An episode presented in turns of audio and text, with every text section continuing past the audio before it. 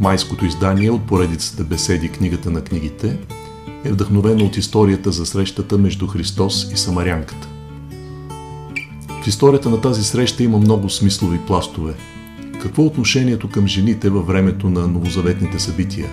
Какво разкрива разговорът на Христос с Самарянката за отношението ни към греха на другия? Какви символни послания носи мястото, където Самарянката среща Христос? И какво е да си тръгнеш преобразен от живата вода на Божието Слово. Добър вечер и добре дошли на поредната беседа тук в телекнижарница Къщи за птици. Днес сме избрали една тема, която се вписва в богослужения църковен цикъл с идеята да внесем една по-голяма яснота по този въпрос темата за срещата на нашия Спасител с Самарянката, който е описан единствено в Евангелието според Йоан.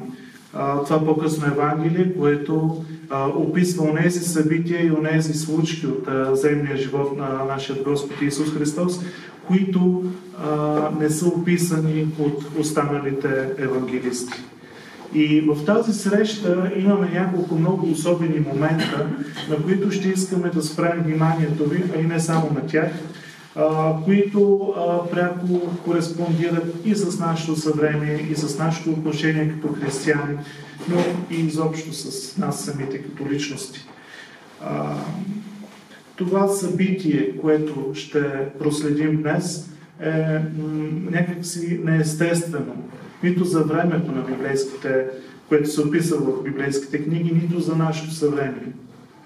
В това време да срещнеш а, а, една жена и да разговаряш с нея, особено жена, която изповядва по друг начин а, отеческата религия, е било нещо неприемливо. Самият разговор, който протича между Спасителя и Самарянката, също е изключително странен, нов, различен. Има много моменти, на които ще се опитаме да спрем вашето внимание с идеята да дадем повече детайли, повече разяснение и да вникнем в тази дълбочина. Онова, което може би ще е хубаво също да засегнем и после в дискусията, е изобщо идеята за тази среща. За срещата с другия, за срещата с различния.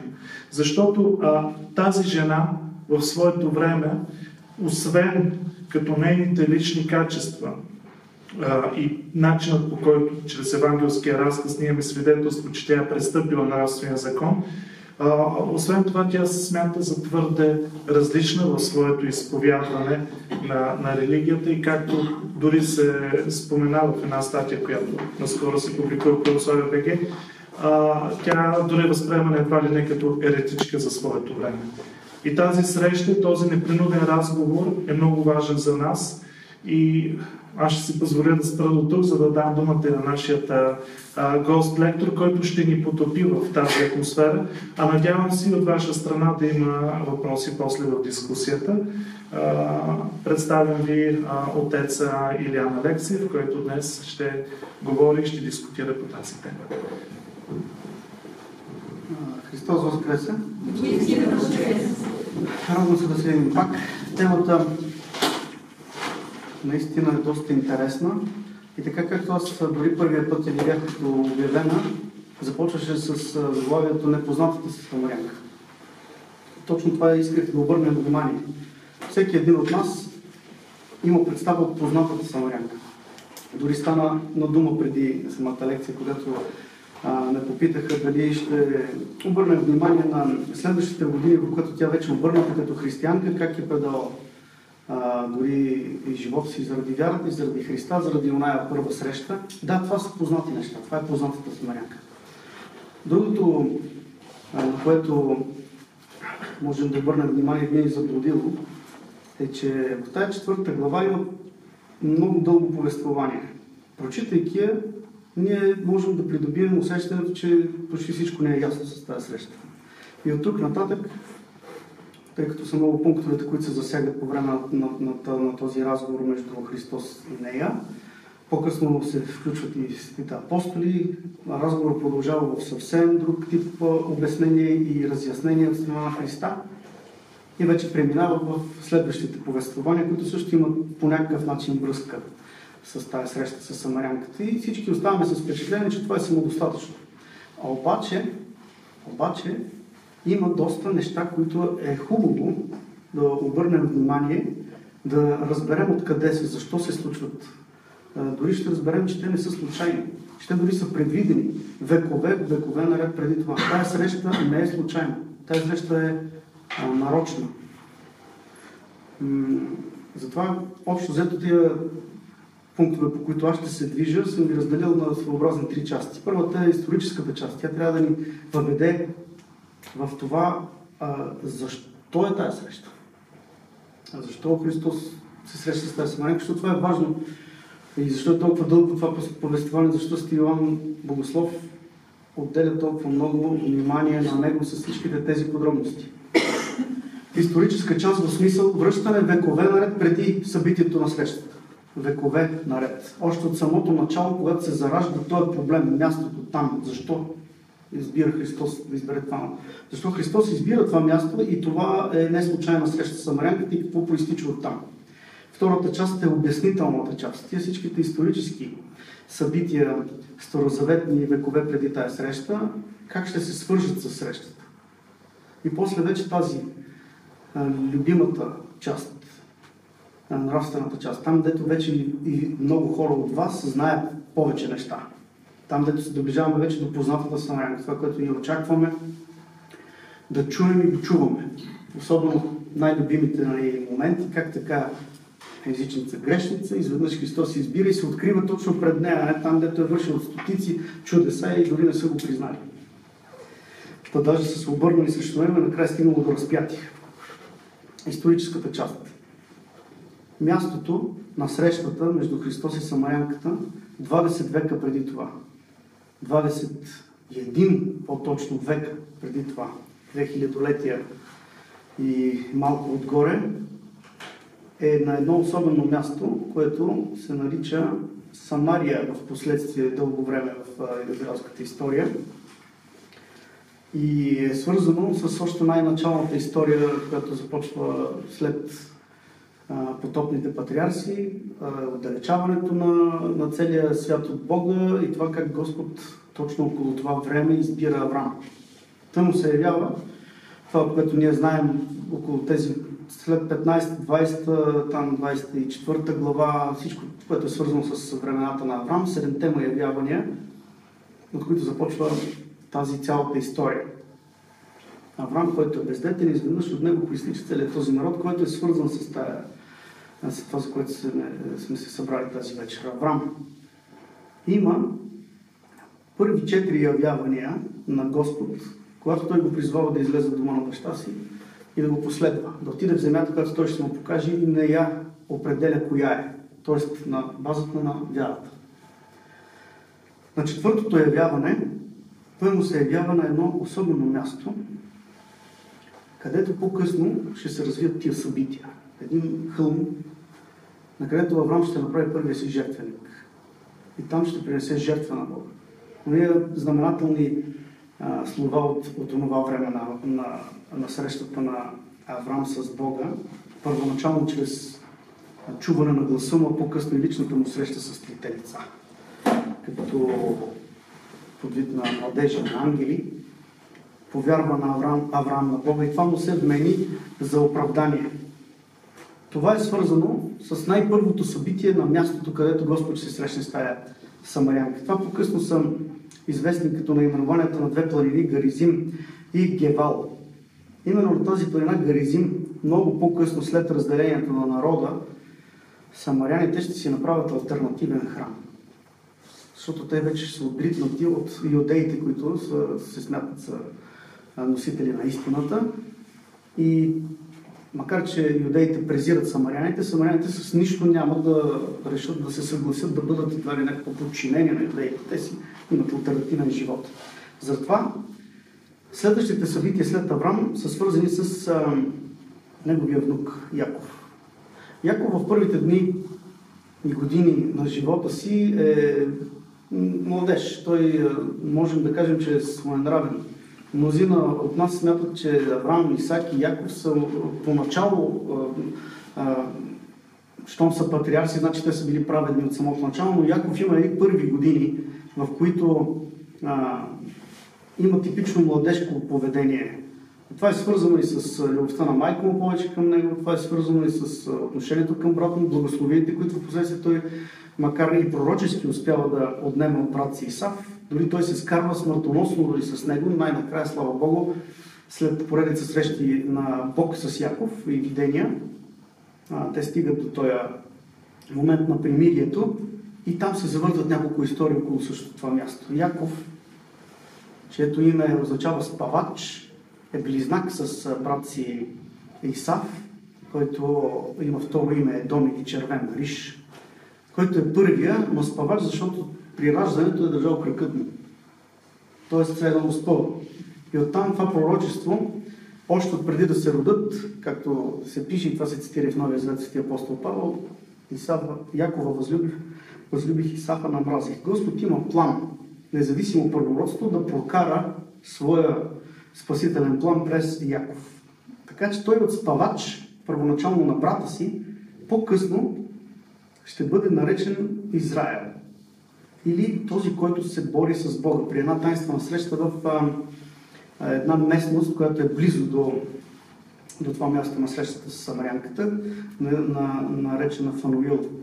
А, там той ще се яви тайнствено по загадъчен начин, ще му се яви Бог и той ще се бори с него една цяла нощ, до момента, в който няма да иска да го пусне, за да му даде уния велики обещания да го благослови, тъй като по време на борбата усетил, че това не е обикновен човек. Притеснен от това, че се срещне с брат си, първоначално той смята, че това е пратеник. Войник по-късно обаче разбира, че това е сам Господ.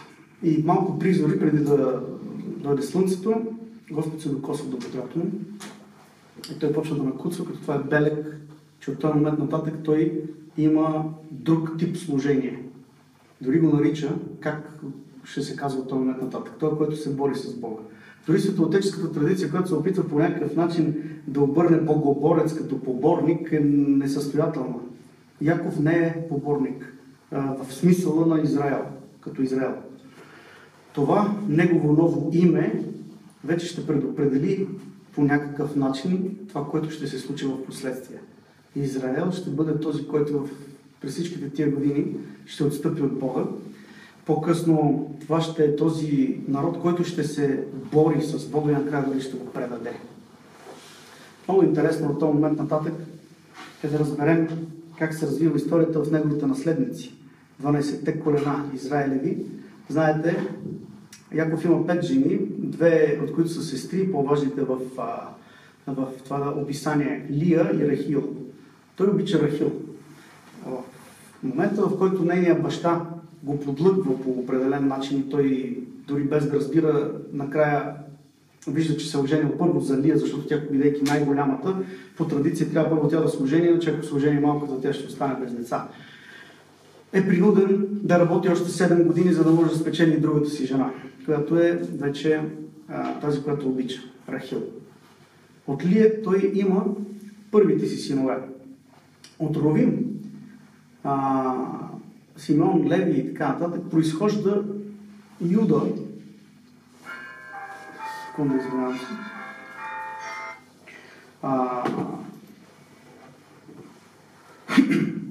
откъдето ще се спази първородството. Оттам ще дойдат юдеите. А, простете, Ровин, Симеон, Леви и Юда. Юда, те са братя, не Юда не произхожда от Ровин. Те са братя, това са първите колена. А, следващите са синове на другите три жени. Последните, които са от любимите му, са от Йосиф, са Йосиф и Вениамин. Когато братята предават Йосиф и го продават, а, и той вече има своята история в Египет, остава любимия му Вениамин. През цялото време той, Яков, клони сърцето му към тях двамата. Но независимо от това, след а, цялата тази история около а, раздигането на Йосиф, по-късно откриването му пред братята и самия Яков, има едно притеснение у дали той ще се отмъсти след смъртта на Яков, а самия Яков в последните дни, когато не може да вижда, дава свое, своите завещания на всички от колената. И понеже му е любим, понеже му е любим, на него, на Йосиф, дава много по-голяма част. Като предварително, с а, обещанието лично, с неговото разрешение, той решава да осинови неговите двама сина Манасия и Ефрем, от които по-големия е Манасия. Но тук има един много интересен момент, който също е предобраз в християнството, а и също така и е основа на това, което ние в последствие ще наречем ръкоположение в църквата. Когато те пристъпват към него, той така, Йосиф така ги подлага двамата, че единия по-големия да фане дясната ръка, а другия лявата при благословието. Но Яков умишлено, както и по-късно сам заявява на Йосиф, че знае какво прави, си размества ръцете. Тоест той прави така, че за пореден път да се наруши това първородство. По-малкият става по-голям. И от Ефрем, всъщност, в последствие можем да кажем, че тази земя, която той дава като землище, която се полага на Йосиф, всъщност преминава в Ефрем. И място, където се срещат Самарянката и Христос, е точно това място. Територията на Ефрем. Там има и планини, има и една голяма, много по-голяма от всички останали части на, на колената територия. Дори е имало спорове между Манасия и Ефрема заради това и пък другите колена също са се дразнили на това, че са се дали повече, повече място. Но това е особено място. На това място той го дава като наследство на Йосиф, защото има една много тъжна история, когато той решава да се засели на едно от местата, в които в тази цялата територия е решил да се засели. Тогава на едно, мисля, че четвърто пак подред застава и той откупува това място и се заселват, слагат си шатрите.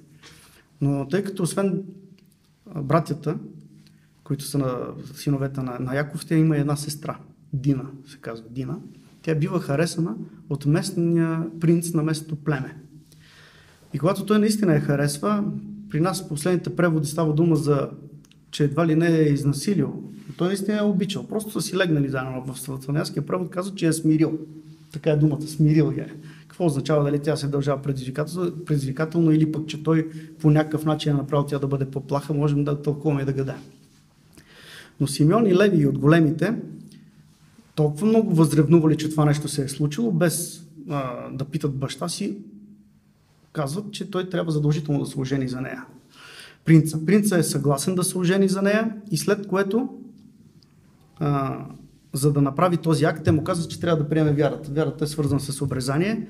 Всички мъже се обрязват и когато са още в раните си от обрезание, защото това са били дни наред, в които те не могат да мърдат, те влизат и ги избиват, изколват ги. Затова в благословията на Яков между а, останалите а, наследници, той каза, че Симеон и Леви са уръдия на жестокост. И до голяма степен Леви, макар че свещеническото коляно се разпределя между всички останали, има едни особени по-различни благослови от тези, които са му на сърце любимите. Те са принудени да се махнат от това място, защото ги е страх, че могат да има, може да има отмъщение. По-късно, след събитията с Йосиф, те се връщат на това място, защото Йосиф е първия след фараона. А на всичкото отгоре, майка му Рахил, която е била починала, е била погребана по пътя за Ефрат, който в последствие се е развил като на града Витлем в юдейската част в Иерусалим а, това землище се дава на Йосиф именно защото той а, губи по това време, когато го няма между, между братята. Той няма, смятал го е за мъртъв. И едва ли не по този начин го компенсира. На това място Яков приживе строи този кладенец. По-скоро го изкопава. Кладенец не е в смисъл на това, което ние днешно време виждаме или както сме забелязвали тази история добре изрисувана на такива духовни картини, че наистина като един кладенец, който прилича на селски монарх Геран. Той е седнал така отстрани на него и тя се идва с менците. Това е типичният старозаветен по, по това място кладенец. Казват, че е дълбок стотина, не лактия, крачки. Някои смятат, че тук става дума не само за тази част, която се спуска като почерпало, за да се вземе, а че всъщност тя е била дори и с стълбищна част, за която да може да се стигне до определена дълбочина. Това е много трудоемко изпълнение, но е било абсолютно нужно. Когато решиш да се заселиш в такова място с а, такава а, с такъв сух климат, е нужно да напояваш и добитъка си. А, а това а, означава, че да може да влезе един, едно цяло голямо стадо, да стигне до тази част, която там ще го размъти, нали? различно от това, където хората а, черпят водата си. Но той кладенец е бил жизненно важен. Има няколко такива кладенеца на това място и той кладенец е бил проблем на много противоречия между тези, които са имали претенция към тази земя. И затова и Самарянката по-късно казва, той кладенец е строен от нашия правотец Якова, ти по-голям ли си от него? Тоест, това дори е било достатъчно да наречеш Яков най-голям. Дори не казва, нали, нищо не споменава за Аврама, защото Яков, изкопавайки кладеница, като че ли е свързан с създаването на живот в това трудно място. В един момент без вода всичко ще, ще замре. Това е особено място. И затова е проблем на, на войни. А, от тая а, гледна точка, ние виждаме, че в последствие след Соломон, за греха на Соломон, знаете, неговото царство бива разделено на две части заради това, което пророкува пророк Натан, че се е отклонил от вярата си до голяма степен заради тия жени, които са били езичнички в неговия дом. И при него към Юдея остават само две от колената. Всичките останали 10 колена биват поведени от един друг, който в историята книга Царства подробно се описва как го изнамират, как изведнъж го провъзгласяват за цар, как наследника на Соломон съответно успява да, да, да запази другите две колена, които макар а, и само две не са малобройни. Юда, най-важното. А, оттам започва това деление юдеи и израелтяни. Те приемат това място, това Северното царство започва да се нарича Израел по името на, този, на патриарха Яков, точно заради това. Като че ли това е ключово място за Израел. Всичко останало, което е свързано с планините, както казахме, дори с жертвеника на Авраам и с каквото е да било, не се казва Авраам, например, място, казва се Израел. С което пък пророчески може би говорим и че те ще отстъпат, ще се борят с Бога. Обаче тук сега е моят интересен момент. Повечето смятат, че тук се изчерпва въпроса с това, че юдеите са праведните, а израелтяните са лошите. Защото а, ние знаем от а, историята, че а, юдейското царство не веднъж е пращало учители, които да обучат израелтяните на вяра, но те нито един път не откликнали да дойдат в храма, да се обърнат към тия правила, останали си изпочита към петокнижието. Единствено. Нищо друго не признавали.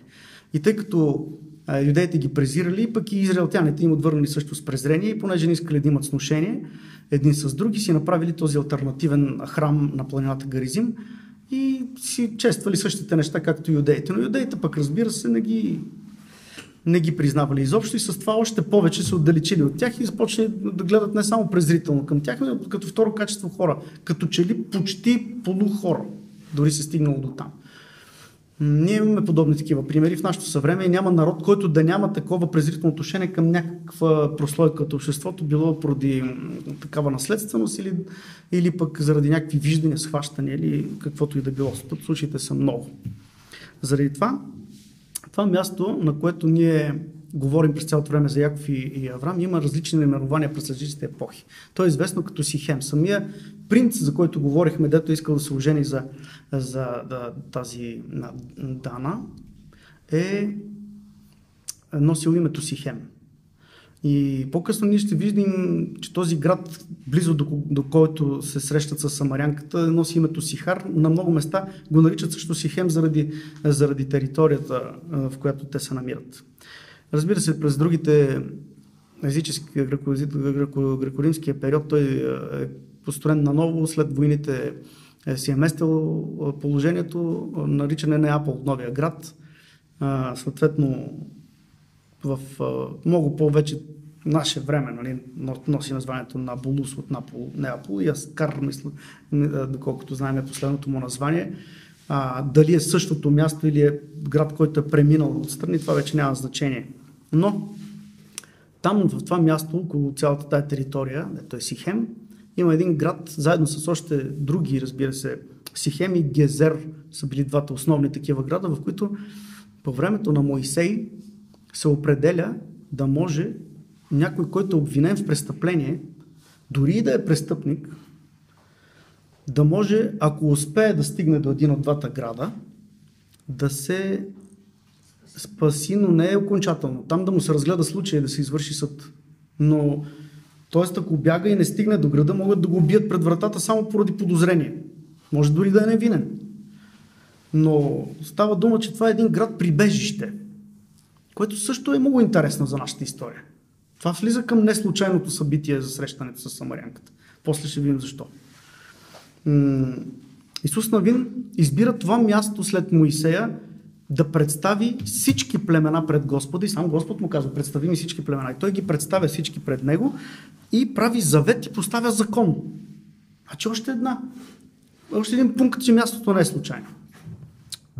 А, после ще, след минути ще разберем защо не е случайно, защото ние само казваме не е случайно, защо не е случайно. А, има една интересна история с един от наследниците на, на Ровлам, Вимелех, който узурпира властта а, и става самарийски цар. И там се развива единствената басня в Стария Завет. Това е много интересно. Този тип а, повествование басня за Тръна и кедрите ливански. Авимелех е, е тъмен герой. Той в началото тръгва добре, но, но той излъгва 70-те си братя, събира ги на едно място, ги избива, за да може да е наследник. След което оглавява царството за много кратко време, но извършва страшно много неправди, прави войни. Тези дори с които се, се съюзил в последствие се обръща срещу тях и ги, и ги избива. Има там различни места, на които той като че ли култово ги избива там до една кула. А, изобщо жесток човек. Този Авимелех всъщност е цар точно на този град. И а, там се развива тази интересна басня за това, че кедрите ливански тръгнали да си търсят цар, кого намерили? Плоският трън. Образа е на Евимелех. И той казва, ако не тръгнете с мен или това, което обещаете, после се обърнете срещу мен, то тогава ще помоля огъня да запали тръна, за да изгори цялата гора, което в последствие става пророчество за него и наистина по този начин той умира и така и, и се разбива цялата цялото това съглашение около него. Още един момент, за който ние говорим като пункт. Вече идваме времената на Спасителя. Защо това всичкото се случва? Ами, а, през цялата тази история до идването на Спасителя, включително и междузаветния период, макар че тогава няма и реално действие, Господ праща пророци и в Северното царство. И то не е, не, не е слаби. Нали, ако разделим, няма слаб пророк, но има голям, много ден пророк или поне такъв ни е известен от писанието. И такива, които са по-обикновени. Но в Израел той праща много сериозни пророци, за да може явно те да се постараят така да пратят посланието на Бог, че Израел да се обърне. И това все не става. А, Израел, накрая знаем, че пада под асирийското владичество и там вече наистина става едно голямо умешване между народа а, с техните бракове с тези езичници, с които те като че ли продължават да се отдалечават от Бога. Това е било а, повод за иудеите да смятат, че Господ ги пази и че ето другите още повече са отстъпили и много добре заради отстъплението доказваме, че Бог ги напусна а, и паднаха под робство. Но това съвсем не оправдава иудеите. Общата ни представа, че, както казах, модеви иудеите са праведни, а другите са лошите, неправедниците, ретиците, нали, както казах, модеви, отритнатите, които са се смесили с езичеството, отстъпниците на Бога, са само израелтяните. Иудеите също започват поредица от царе да отстъпват от Бога и накрая те самите по същите пророчества на иудейските пророци, тези, които са пророчествали в Иудея, попадат под Вавилонския плен. Той Вавилонски плен не е случайен. То е заради нарушението на завета. Говорили сме тук на същото място, че завет означава договор. При нас е преведено като завещание. Но завещанието е договор. За да завещаем и нещо и днешно време, трябва да го заверим. Тоест, нарушаването на договора винаги е от страна на човечеството, защото Бог не се отмята, той не изменя. И ето ние виждаме, че юдеите са същата стока като Израел. Тоест, когато Господ праща пророци, за да се обърнат на неговите отстъпници, като неговия любим народ, той не ги праща само в Юдея, защото те са праведните. Той ги праща и в Израел. По-късно, когато се завръщат и едните и другите, това са две паралелни царства. Защо падат? Ми едно от нещата, дори сам Господ казва по-късно. когато го обвиняват, че с силата на бесовския княз действа. Той казва, царството, ако се раздели на две, е слабо. Това е слабо е царството на Соломона, наследството на Соломон е слабо. То е разделено царство, защото самия Соломон е отстъпил от Бога. И е започнал да се кланя на, на, да, прави, да прави алтари на езическите е, божества. С това прогневява не само себе си, но и последствията след него за двете царства са фатални. Влизат под плен. Но все пак са любим народ на Бога. Господ не се отмята от обещанията си. Значи всичко това нещо трябва да, да бъде един необходим бич, който да се изстрада и да се получи освобождението. Нашия народ, между другото, е много сходен с уния времена. И заради това, при връщането от Вавилонския плен, на юдеите и по-късно и възстановяването и на Израелското царство, това са две паралелни държави, нямат нищо общо едната с другата. Юдеите казват, не се снушаваме с тях, както казва и самата самарянка в разговора с, с Господ. Юдеите не се снушавате с нас. Как така ме говориш ти от къде на къде? Тя самата дори се чуди. Още повече. Пътя на юдеите, които са искали да отидат до Галилея, което се пада по-на север от Израел и е към Юдейското царство, минава през Самария, но те не искат да минават от там, за да нямат нищо общо въобще, да не се докосват до тях, да не се допират. И предпочитат да минават през един много по-обиколен път, наречен Перея, през Перея, минавайки реката, минавайки през Перея, отивайки горе от Галилея и така винаги са минавали само отстрани. Но времето на Спасителя, когато той идва, решава да мине не през Перея, а да мине през Самария.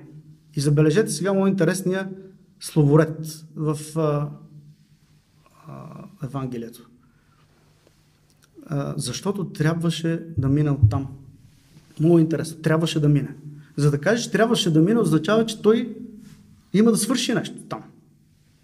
Самия евангелист, за да напише трябваше да мине, означава, че подчертава нещо, което е трябвало да се случи. И още повече, това за което ние говорим, отстъпилия север, север, отстъпилото северно царство, явно не е безразлично за Бога. Той няма да се занимава само с юдеите. Той явно трябва да се занимава и с тях, пак за пореден път да им даде шанс да се върнат. Но той трябва да даде този шанс после и на юдеите, разбира се. Той е бил познат в Галилея, правил е няколко чудеса там. Кана Галилейска първото му чудо. Нещата са ясни. Те го припознават вече, те го посрещат. В Юдея не го обичат. Там го гледат странно, не знаеки дори откъде, почват да гадаят. Ти откъде си знаете всичките тия събития? От Назарет излезе ли нещо добро, без да знае той Витлеем ли? Откъде? Има спорове в Юдея за него. Той дори след срещата с самарянката, отивайки в Галилея, го посрещат и евангелиста повествува точно това. В Юдея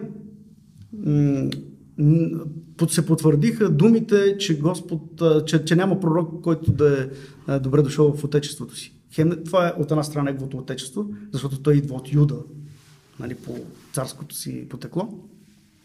Хем, а, че юдеите не признават него като пророк, а пък галилеите ти е отгоре. И на всичкото отгоре, той сега решава да мине и през Самария. Още по-ужасяващо. Един юдеен, ако види, че той е равин, който има претенцията да бъде този, който се представя, най-малкото поне да е той велик пророк, който прави чудеса, какво ще прави през Самария? Това е абсурд. Не може да, да мине през Самария. И затова светител Филак Токритски забелязва втора дума в това писание, казвайки, че трябваше да мине от там. Първата дума, за която говорихме, е трябваше, а втората е на светител Филак, това, което е забелязал, да отиде. Не казва да отиде, а да мине. Тоест, светител Филакти казва, за да не го презрат юдеите, че официално той е отишъл да се оскверни или едва ли не е отстъпил от тях, той е отишъл в другата крайност, не пише отиде, т.е. отишъл е едва ли не да се засели или целенасочено да отиде, а всъщност той е отивал за Галилея и трябва да мине от там. Не е случайен пътя му, че не прави обиколката и му се е наложило да мине, а не случайно трябва да отиде. Той израз ние го виждаме дори от Захей. Захей, не нали знаете, това е една друга история, в която той пък е Емитър и всички казват, отби се при грешен човек. Той казва, Захе, слез по-скоро, защото днес трябва да бъда дома ти. Не казва, съм решил да мина дома ти или пък покани или каквото там да си изберем. Той казва, трябва. Значи, трябва да свърша нещо, което да видят всички останали.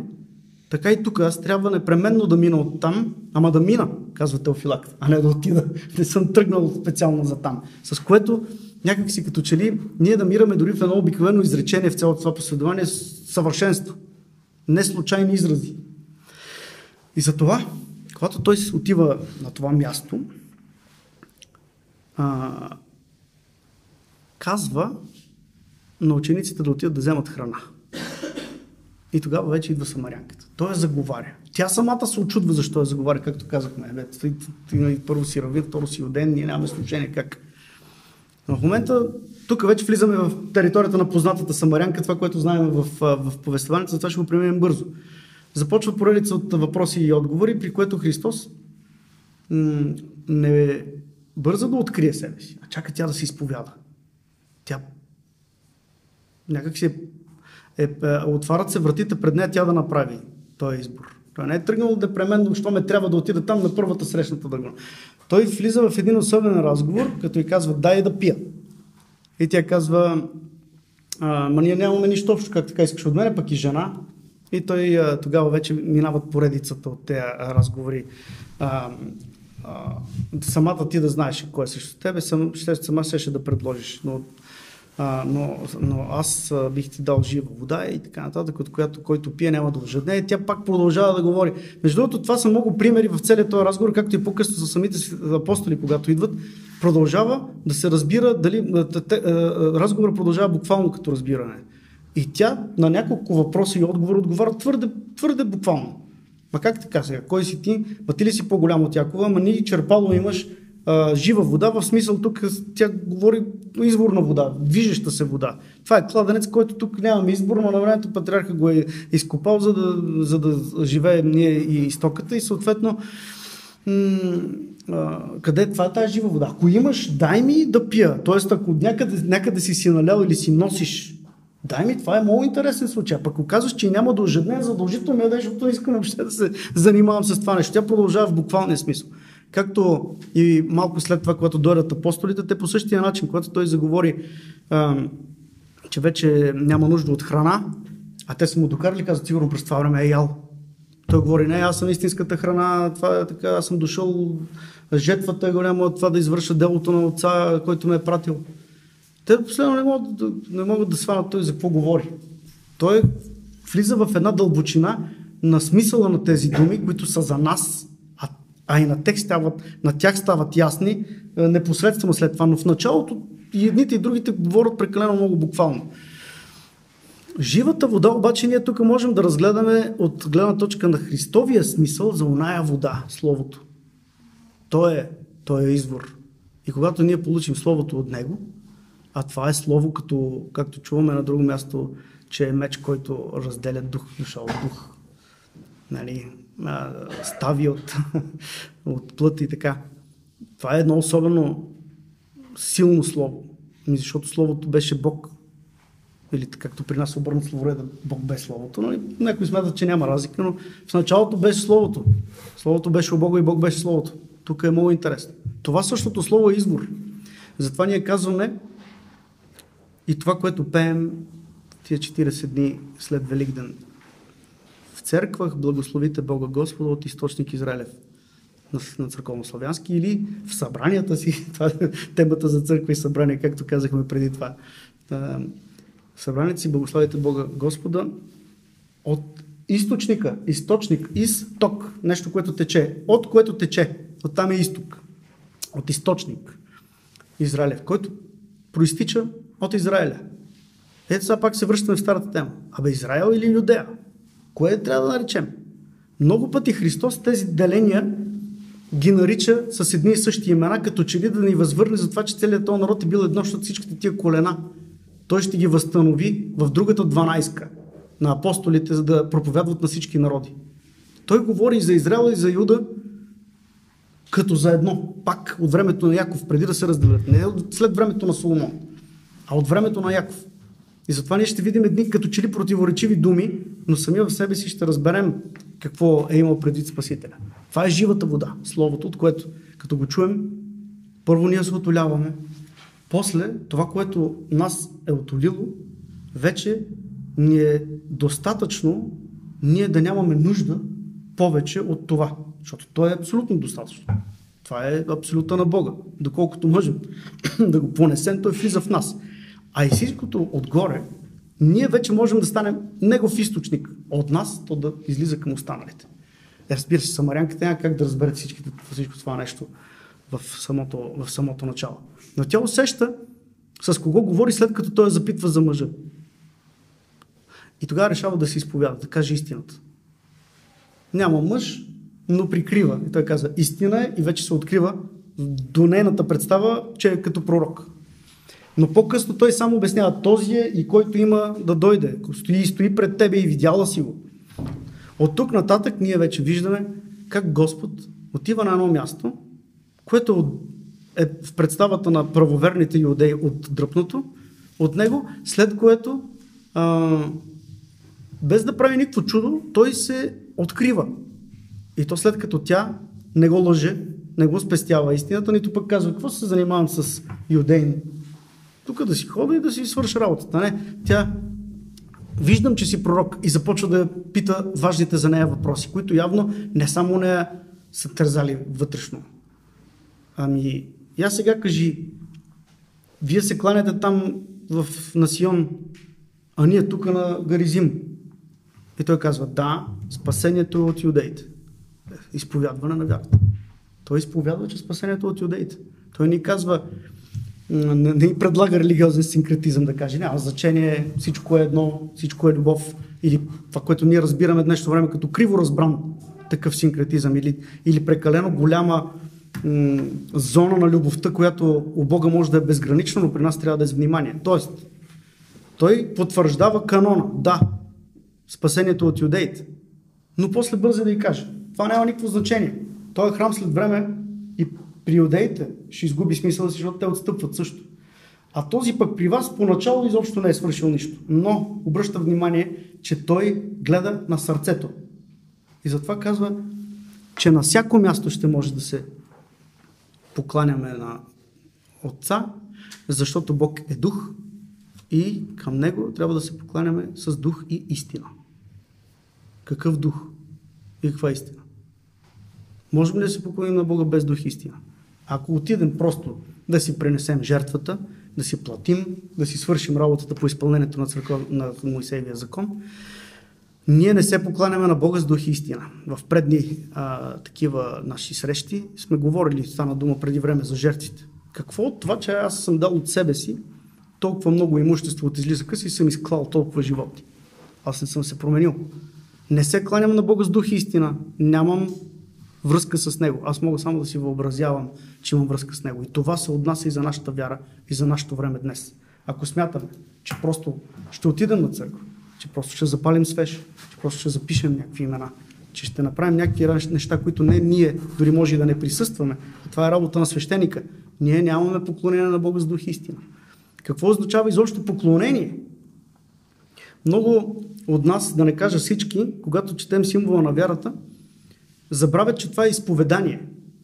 Когато кажем вярвам и когато кажем изповядвам и когато кажем чакам, ние нямаме външен израз, но когато кажем когато комуто се покланяме наравно с отца и сина, всеки прави поклон, защото чува думата покланяме. Това до голяма степен е до хубава практика. Показваме външен израз на поклонението, но всъщност това е изповедание. Ние можем дори да не се поклоним. В канона на Света Богородица, която пяхме през Великия пост, се пее преклоняем глави и колена и после пише сърца нашего. Да преклоним глава и колене на нашето сърце. Нали? Защото след това катист, разбира се. На катиста, знаете, не се коленичи и така нататък.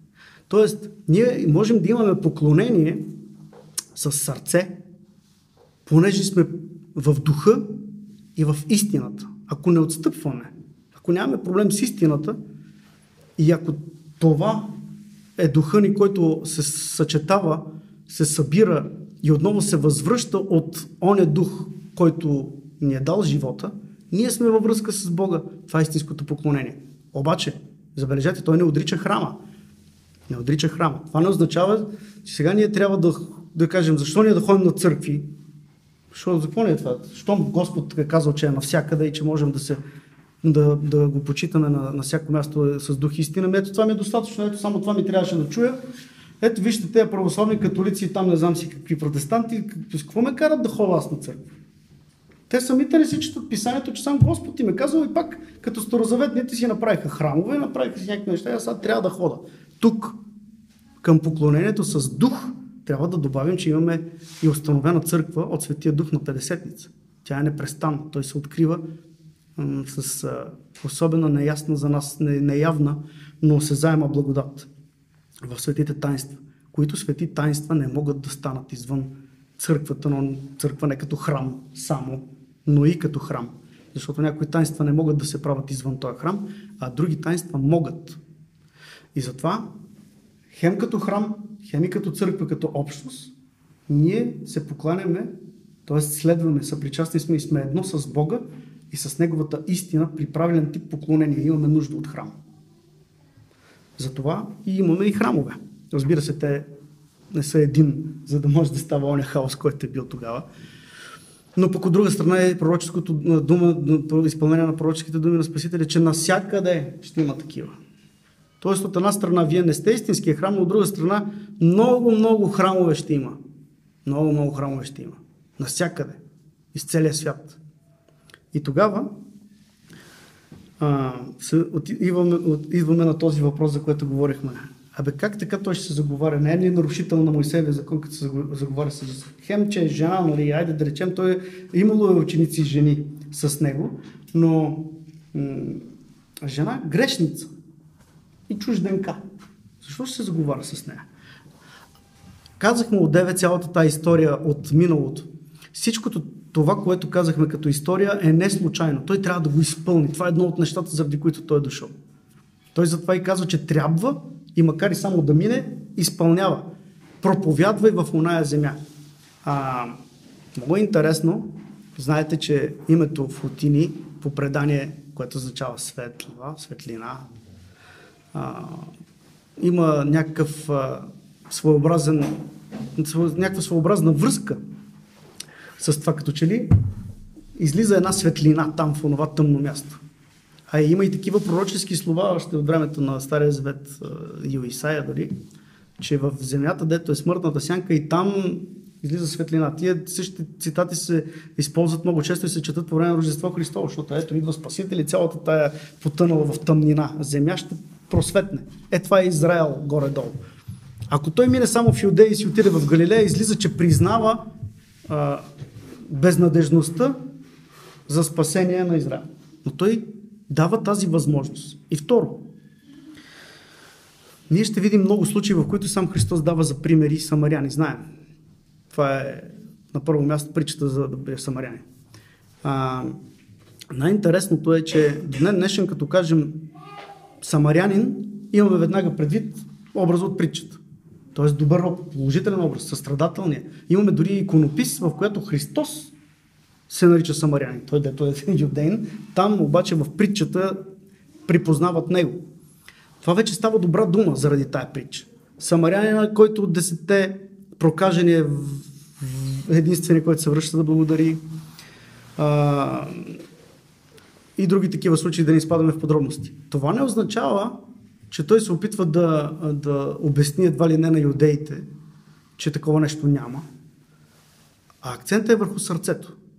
Колко от юдеите, които са безсърдечни, с каменни сърца, са изпълнителни на, на Моисеевия закон, даже дръзват и да го обвиняват, че той го нарушава, те с претенцията си, че са на правилната страна, всъщност стигат до там, че да го разпънат.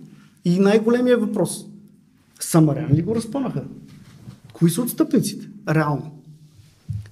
И ако разберем това, за което говорихме, че означава, че са богоборци, в контекста на смисъл на Христос, който нарича Израел от времето на Яков всички, а не само израелтяните, кои са богоборци. Това включва и юдеите. И ето накрая излиза, че също самаряните не са само лошите, ами че има и лоши юдеи. Мнозина от Юдея тръгват след Христа, но тези самаряни, за които Христос непрестанно дава пример, виждаме, че са търсещите. Те са израсли, да речем, в такава среда. Какво ще ги правим тях? И ето тук вече ще направим нашата връзка, паралелно с нашето съвремие. Какво ще направим ние с тия, които нямат вина за това, че са се родили в, в, изопачена богословска среда? Ще ги отритнем ли? Няма ли да говорим с тях? Ами трябва да изберем. Ако ние се наричаме християни, следваме Христа, би трябвало да поступим като Христос. Да имаме отношението, както Христос имаше към тях. А иначе, ако не сме достигнали до това високо ниво на християнина, може би ще заприличаме в първите минути на апостолите, които като дойдоха се зачудиха. Както е говори с, с нея. Но никой не го попита защо. Имат респект, знаят кой е Спасителя. Дай сега ще видим защо. По-късно са разбрали дори. Те също са християни. Но в днешно време, ако ние нямаме дълбочина на вярата, особено ако сме в ревнителски период, най-вече ако наскоро сме разбрали за християнството и решаваме да решим, да решаваме да, да поставим всички на място, да ги получим, ние можем да се поставим в това м- положение да се зачудим. И ако обърнете внимание по църковни и всякакви други форуми, няма да говорим за невежество, ще говорим за битка, словесна битка с обвинение, което накрая може да стигне до жестокосърдие. Това са хора, които смятат, че следват Христа. Първо. И второ, а, тези а, следовници на Христа, ако имаха възможността да си представят ситуацията както са били апостолите, също нямаше да дръзнат да го питат. Ако Христос дойде тук и отиде при католика, протестанта, нали, а ние сме православните, и знаем, че е Христос, ще имаме вътрешно противоречие, но няма да го питаме защо, защото ще знаем, че това е Господ. А ние защо преминаваме тази граница? Защото явно не го виждаме. Което какво означава? Че като че ли той не е между нас. Ние сме самодостатъчни. Ние разбираме и ще решаваме от Негово име. Кое е добро, кое е, е, е зло. Тоест, Христос не отрича диалога, но и ясно заявява на самарянката от юдеите е спасението. Тоест не, не идва да каже, дай сега ще събереме, както това ще, ще решим е, проблема, ще направим едно ново царство, в което ще направим компромис. Не говори за такива неща. Той ясно заявява позицията, но идва да каже, виждам сърцето ти на теб и на тия, които в последствие тя ще извика от града и всички ще го признаят. И тук стигаме до този момент. Нима си противоречи, Христос, когато казва на апостолите в Самарянски град не влизайте, а най-вече отивайте при загубените овци при дома Израилев. Как така? Нали, той само отиде там. А те го помолиха да остане и той остана два дни. Противоречи ли си? Много странно. Явно тук не става въпрос за принадлежност към род, към раса, към някаква религиозна група. Става въпрос за тия, при които останат, тия с сърцата. Те са антипод на другите гадаринците, при които то отиде и извърши едно страхотно силно чудо, като махна цял легион бесове от един а, а, техен съгражданин и те го изгониха, помолиха го да си отиде, защото им е издагал свинете. Това са уния правоверните, които казват, отиди си, не ни трябваш. А тия другите от града, самаряните, го молят да остане. Той разбира се не остава повече от два дни, както казахме, заради тълкованието, на, на нас вече е ясното тълкование от Свети Теофилакт. За да няма м- съмнение у нито един, че той нещо има там конкретно, а че минава, не се застоява, свършил си е това заради което. Но когато казва Самарянски град, не отивайте, какво има предвид? Онова, старото значение на самарянина. Он е отстъпника, който колко пророци отидоха да, ги обърнат, те ги избиха. Колко книжовници пратиха и те си останаха само с петокнижието. Алегорическото богословие дори стига до това положение да смята, че под пет, петимата мъже на Самарянката си има предвид само петте книги на Моисея и други го, и той, който е с него, че друг няма. Тоест това, което Христос, всичко след Моисея нататък и Христос самия, няма. Т.е. тя няма слушание с него. Това е много вече дълбоко. Отиваме в поезия. Обаче съществува като църковно мнение. Съществувало е в древната ни църква и до ден го има някъде написано. Самият Теофилак дори го тълкува, че някои смятат, ма не казва кои. А, сега ние няма да стигаме до тази крайност. Но Христос казва, в Самарянски град не отивайте заради това, което има като смисъл самарянина по това време. А когато ние вече говорим след притчата и неговите слова за самарянина, ние вече казваме самарянина, а той, който ще, се, ще даде всичко от себе си. И той даже е даден като противовес на свещеника и на левита.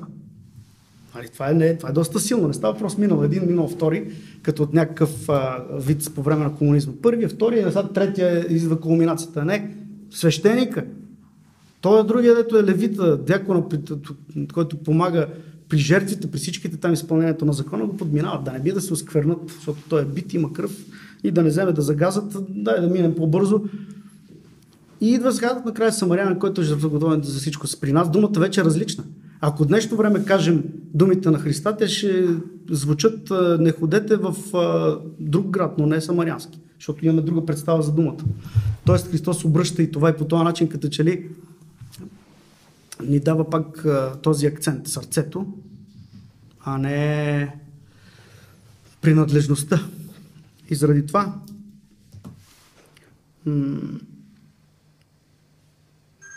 тук съм го написал точно по този начин. Сърце срещу буква. Сърце срещу буква. Буквата постоянно съдеше Христос и накрая дори му се присмя на кръста. Айде да видим, нали? Беше ти да видим, като си такъв слез. Това е правоверния юдеин, който има претенцията за себе си.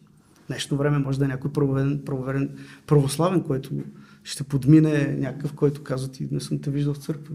Какво правиш тук? Не искам да се докосвам. Не, не искам да имаме нищо общо. Или той е едикъв си.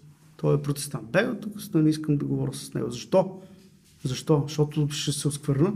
Или защото аз да не би случайно да се излъжа? Или защото ще предизвика гняв у мене? Чакай сега ние трябва да имаме Христови мисли. Не беше ли така описано в Новия Завет?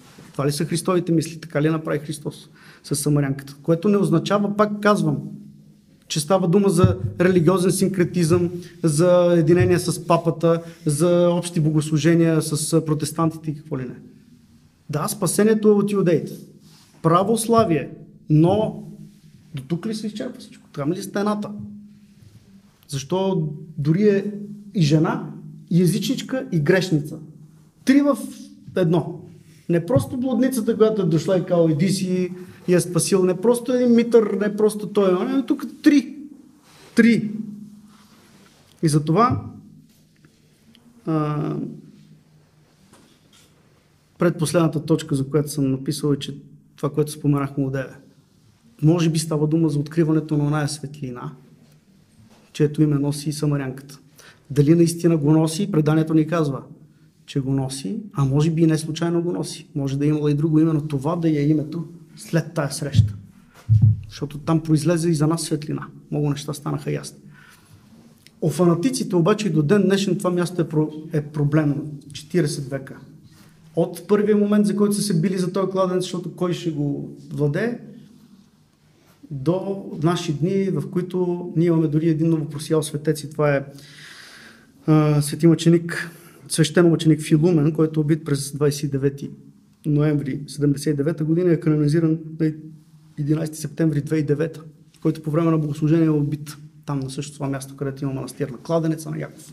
До днешен това е обект, в който не винаги мнозина нали, го включват в, в програмата си, но тези, които искат да отидат да го видят този кладенец на Яков, когато отидат, остават с едно поне съм, аз не съм бил никога, но, но чета техни, техните отзиви, че това е коренно различно от всички останали места в региона място.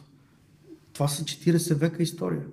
Яков издълбава един кладенец и този кладенец е предмет на противоречие до ден днешен и място, в което злото се обръща в добро. Както тогава от времето на Яков, както Самарянката, по времето на Христа, така и този, който става ученик.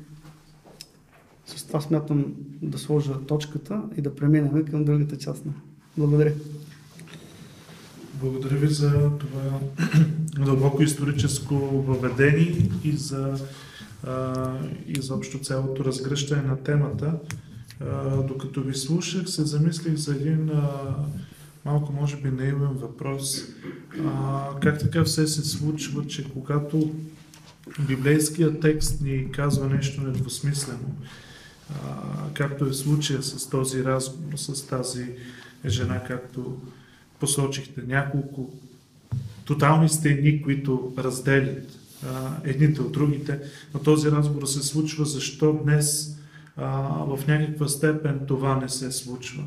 Защо, когато имаме черно на бяло в библейските текстове много неща, ние можем, докато четем самия библейски текст, да ги открием в практиката на църквата, в поведението на духовници, в поведението на нас като а, обикновени мирени. Много пъти съм се замислял за онези думи на Христос, кой, когато споменава за а, книжниците и фарисеите и за тяхното лицемерно отношение и колко пъти можем ние да ги съотнесем дори към самите себе си. Не само към духовенството, не само към клир, не само към другите, но и дори към самите себе си. А то много ясно е казано какво, какво е и какво трябва да бъде.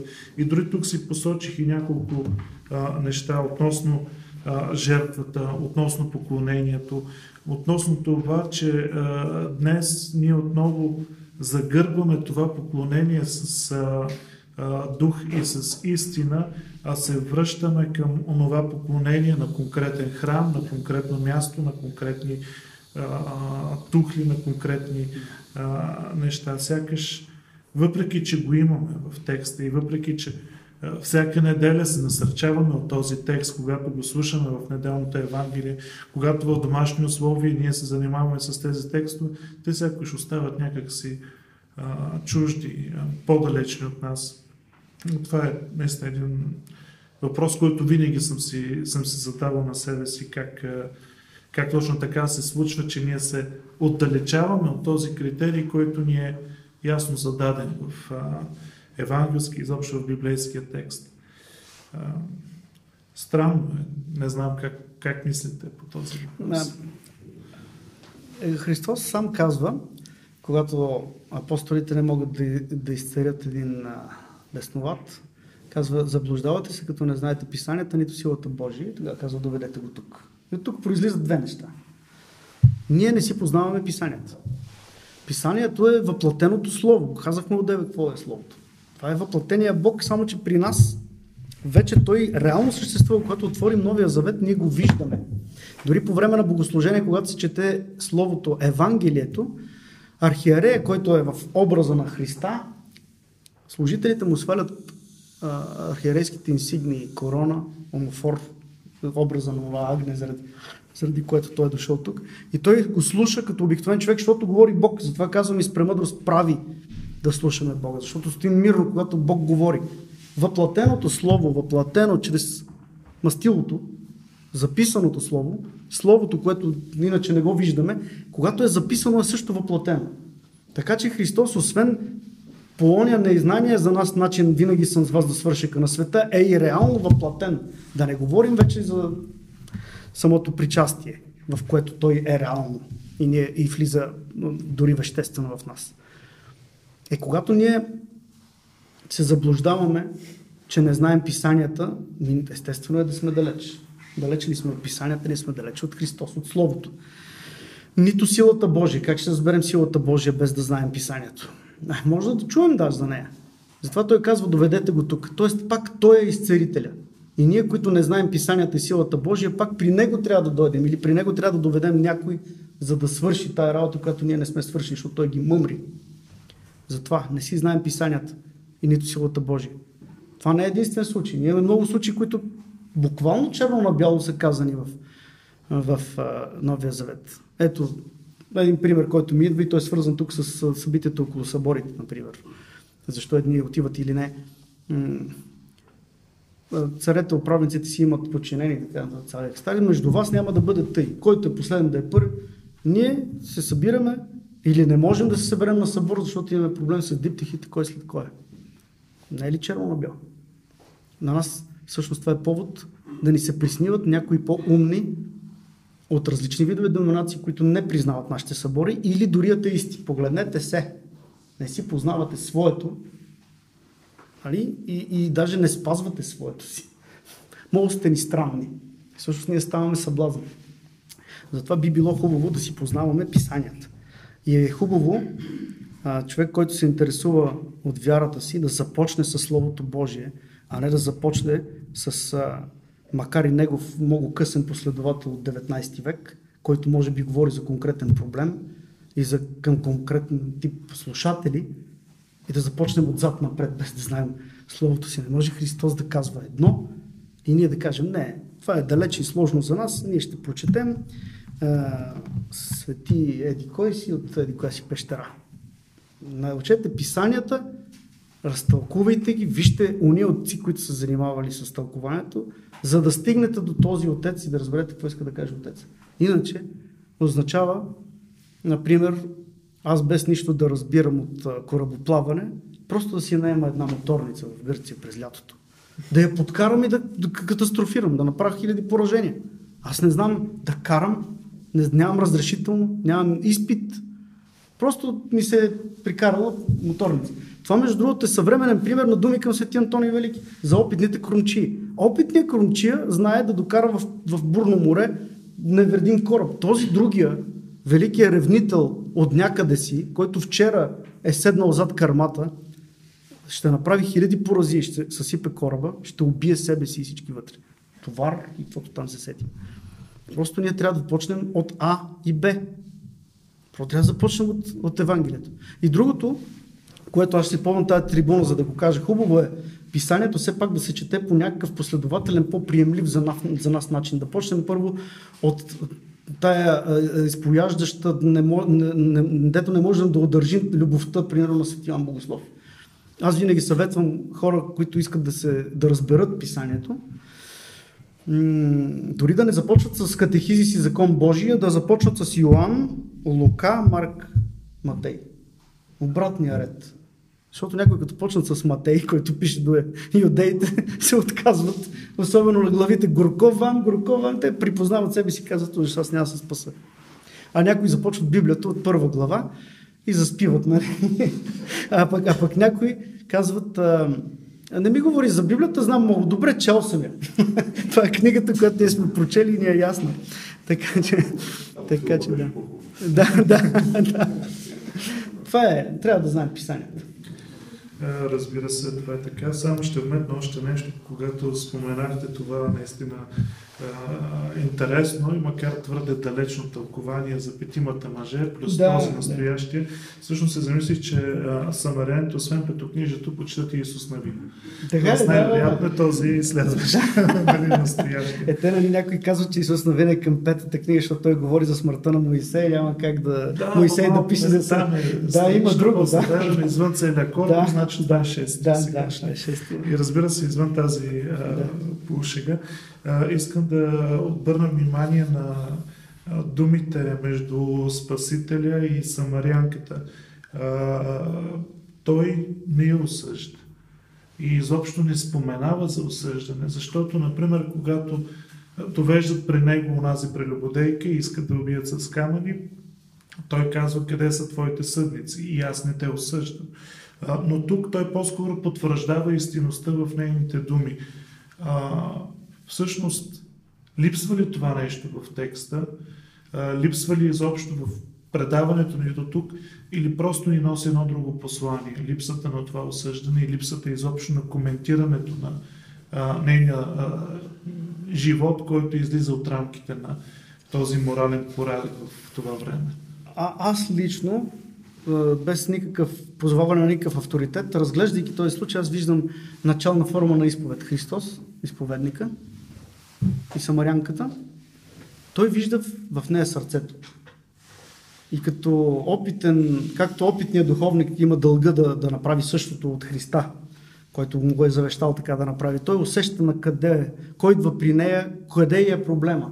Той не засяга проблема, не я отпраща с тъга и тежест, не я отблъсква, защото той е праведният, правоверният, тя е грешницата, а, а по-скоро търси да изкара другото. Показва, както би трябвало и опитният духовник да покаже кое е важното, усещайки проблема в нея да не го натиска, да не го изважда, а по-скоро да, го, да, да доведе разговора така, че да, той да се анализира, за да може да се преодолее. Той нищо не говори повече за това. Но с това показва кой е, с това казва и на нея право, право каза, т.е. от една страна не лъжеш, от друга страна виждам, че знаеш, че това е някакъв проблем. От трета страна пък в крайна сметка ти си представител на самаряните и може би това там да не е голям проблем. Ако Моисей заради деторождението казва, че поредица братя може да, да, да, да преминат една жена, що едни самаряни, например, да не си мислят, че една жена може да направи същото, ако първите петима не е имало да речем дете. Въпреки, че това е пряко нарушение на закона, но те са известни като нарушители на закона. Тоест, ние а, не обръщаме внимание на това, защото сам Господ не обръща внимание на него. То е незначителното. Той ни казва правилно правиш, продължавай същия дух. Той го показва, вметва го, посочва го и от тук нататък е като, като достатъчно за самарянката да разбере, че май там нещо. И тя даже отива с голям ентусиазъм в града и казва, намерих този, за който говорех, че ще дойде. И те оставят работата си и тръгват всички.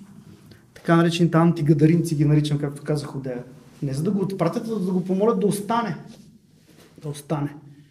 Това са отива при хората по сърце.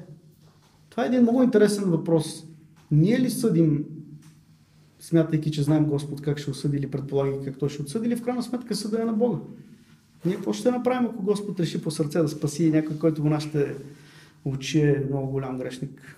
И това наша работа ли изобщо? Ами ние, кога ще погледнем към нас, да видим ние ще спасим ли? Това е като е вечен въпрос, който сме засягали в други такива теми.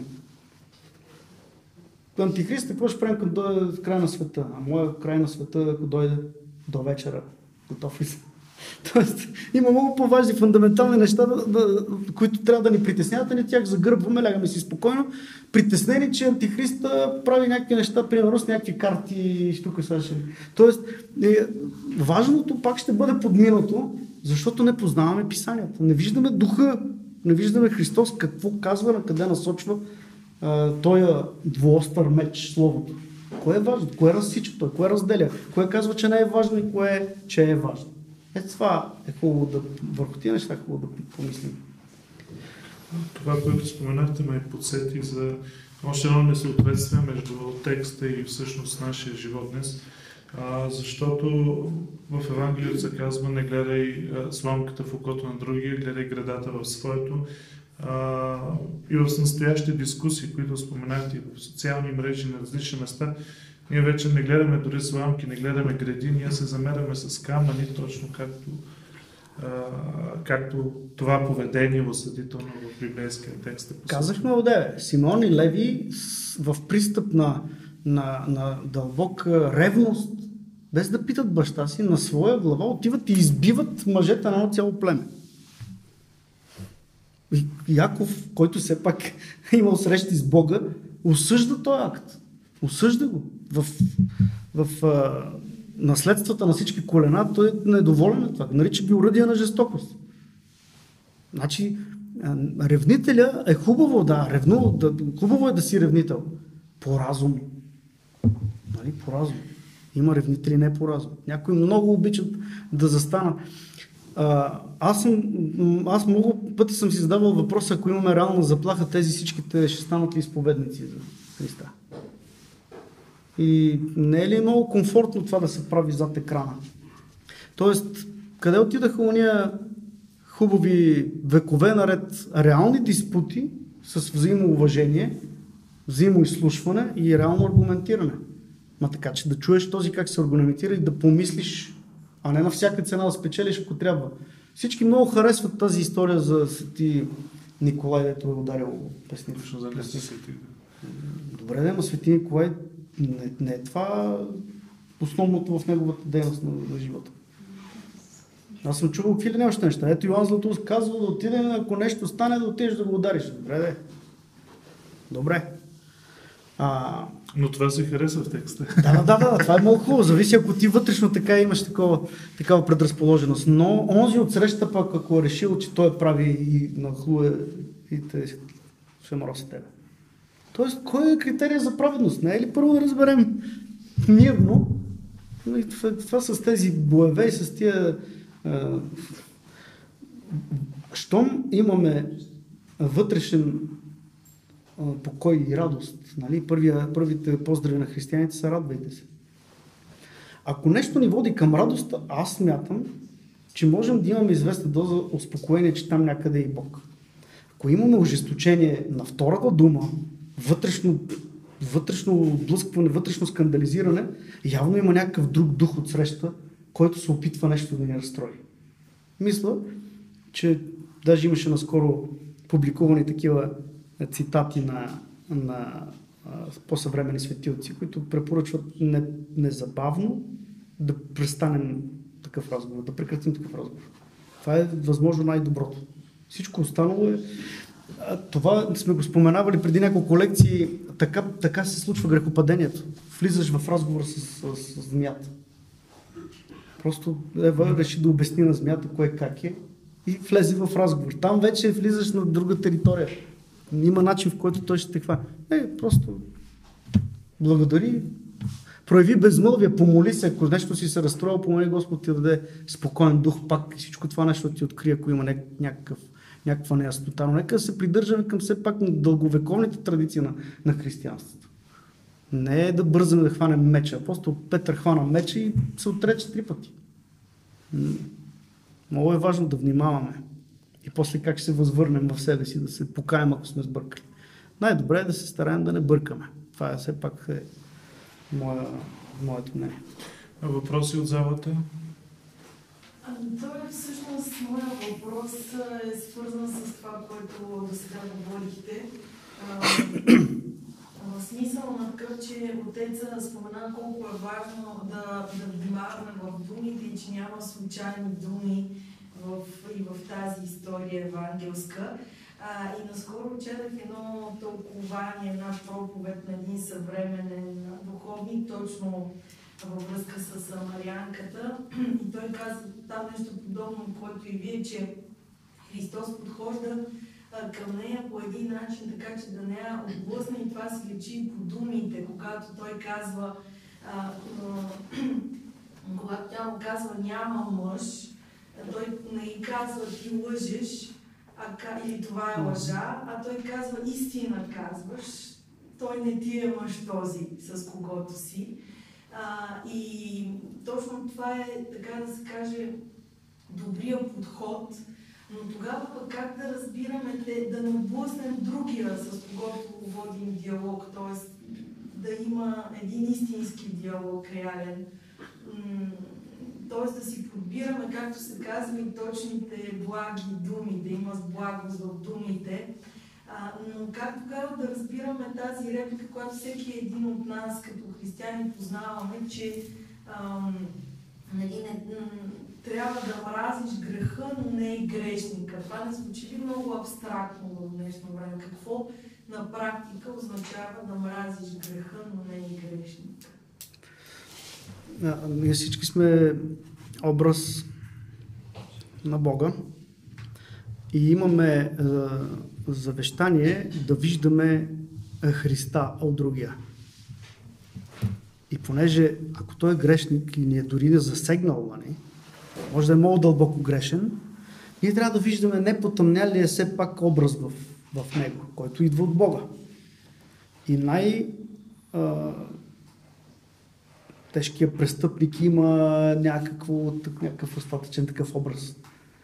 Той ще се държи добре, например, към детето си или ако щете кучето си, каквото и да е. Нека все пак говорим за нормални хора. Но ние трябва да виждаме дълбоко скритото, дълбоко скрития образ на Христос. Иначе ще излезе, че трябва да го изгорим на клада, за да го спасим. Тоест това е вече грешното мислене, да му помогнем чрез насилие. А за, за думите. Ами това е слово. Нас ни наричат словесни. Нали? Дори когато четем така наречената молитва на 40-тия ден, да причислим това дете към словесните. Ние сме словесни, защото сме образ от Словото. Ние сме от Христа който е Слово преди да приеме човешката природа. А, затова имаме много голяма отговорност. Ние използваме Него в общуването си. И когато използваме лоши, некачествени, нецензурни, обидни думи, ние обръщаме смисъла на, на Бога, като че ли а, изпълняваме на Неговия противник голямата радост да го петним. ама на негова територия и за наша сметка. Тоест, ние ще използваме Словото обаче за зло и ще навредим на себе си. Няма да навредим на врага на, на Христос, а ще навредим на себе си, защото сме използвали Словото, което ни е дадено от Бога за зло. Зли думи, обидни думи, псовни. Това са радост за злото, но те вредят на нас, защото не ги използваме по предназначение. И затова ние имаме невероятно голямата радост в сянката на 24 май. Да имаме литургичен език. Ние работим с литургичен език. Много пъти винаги първото, което давам като пример на тая тема е, например, думата иерархия, свещено началие. Като кажем има иерархия при военните, какво свещено началие има при военните? Обаче казваме иерархия, не казваме архия, архия. Казваме иерархия, генерал, не знам си какъв. Защо? Те са, може да са невярващи, може да са атеисти, може да са наследили от предния режим. Пълна незаинтересованост от Христа. Но самите казват, ние сме военната иерархия. Защото дори и там нашите просветители, дори да не искаш, дори да не вярваш, ти всъщност използваш думи, които определят твоето място след Бога. А дали вярваш или не, няма значение. Ти си там, в това свещено началие. Много други думи са така. Ние имаме думи, които директно са преведени с тълкование. Това не е потапяне в птизо при нас, е направо кръщение. В Христа се кръстих, в неговата смърт в кръста. Възкресение, възкръст, не ставане, не дигане, както са другите значения на думата. Имаме възкръст над кръста. Победа над кръста. Тълкование, това са думи, които ние използваме постоянно. Дори в лошия си жаргонния език хората използват изопачени, развалени думи без да знаят, че те са осветени. Този език е не случайен. Това е толкова велико дело. Ние всеки път 24 май като че ли се изтърка като празник, но, но ние трябва да разберем един път за винаги в по-голяма е, степен какво точно са направили тия хора за нас. Какво точно наистина са направили. Не съм сигурен, че други народи могат да се пофалят с това. Ние повтаряме ни клишета общо, взето в повечето случаи, но ние имаме език, който е толкова дълбок, че трябва да го превеждаме описателно на съвременния си език. Стария ни език ние трябва да превеждаме описателно, защото по някакъв начин вече почваме да не разбираме това, за което говорим и какво трябва да означава. Но това явно езика е глина, той непрестанно се, се променя, но словото си остава слово и трябва много да се внимава с него. Словото е нещо пряко свързано с, с второто лице на Стата Троица. Други въпроси в залата? Може ли да кажете нещо повече за какво говори преданието за последващата съдба на света Фатин? Това, което а, като цяло при моите наблюдения върху самарянката, в кратце, повърхностно ние го из, изговорихме. А, тази част, в която тя след това има своята съдба, е, не е била дълбоко. А, не ме е интересувала дълбоко. Тя е много наподобява, както други такива в онзи период, мъченическия период, а, а, последвали събития на на множество изповедници и мъченици. Знаем, че се разселва, преселва се да живее, доколкото знам, в някаква част на Северна Африка, която в момента не мога да възпроизведа. И че при едно от гоненията тя има среща лично с императора, при която среща изповядва Христа и придобива мъченическата си смърт и венец. Но това за мен не е било нещо много а, съществено в нейния живот, защото същественото според мен е това, за което ние говорихме. Другото е прилича на всички останали случаи, които ние виждаме в този период. Някак си там наистина това е венеца, това е изповядването на Христа, което, което тя е преживяла и го предава. Но всъщност нейната мъченическа смърт пак касае да до, заздрави нашата вяра, защото императора с нищо не се е променил. Така че тази част там за мен не е толкова съществената. Тя е съществената за християните, за тези, които намират сила и упование в това да устоят на такива трудни моменти на вярата, вземайки нейния пример, да, това са много други такива. Но според мен основните моменти са тая среща, точно разговора, какво стана, защо стана, какво разбираме от това и какво произлиза от това, следва за нас. И не случайно това е в Евангелието. Защото Св. Иван Богослов пише късно своето Евангелие. И според мен спокойно можеше да напише тази история, стига, може и да е знал, може и да не е знал. Но ако беше важна толкова колкото първата, според мен ще да влезе в Евангелието. Имаме много други такива мъченически случаи, описани в Евангелието. От друга страна, можем да отбележим и критичното богословско мислене на някои а, богословски съвременни школи, с което аз не се ангажирам, разбира се, но много хора смятат, че това е шаблонно житие и въобще може би не е свързано с реалната история на Самарянката. Други я препокриват с друг образ на друга света в Отиния, която не е тя. Тя се празнува на друг ден. Много, смятат, много хора смятат, че това е една и съща и празнуват тази Самарянка. Като чуят Фотиния, казват това е Самарянката, но не има две Фотини. И както казах още от Деве, може би това име не е случайно. Може да не е било истинското име, защото все пак в Самария тя би трябвало да има а, някакво израелтянско име. Това може би да е било или второ име, или дадено след това в късния период. Според мен е пряко свързано с тая среща. Става явно и осветлява се нещо, което е било загадка преди това. Други въпроси от залата? Ами, освен да ви благодаря за тази лекция и за този разговор, който а, имахме с вас.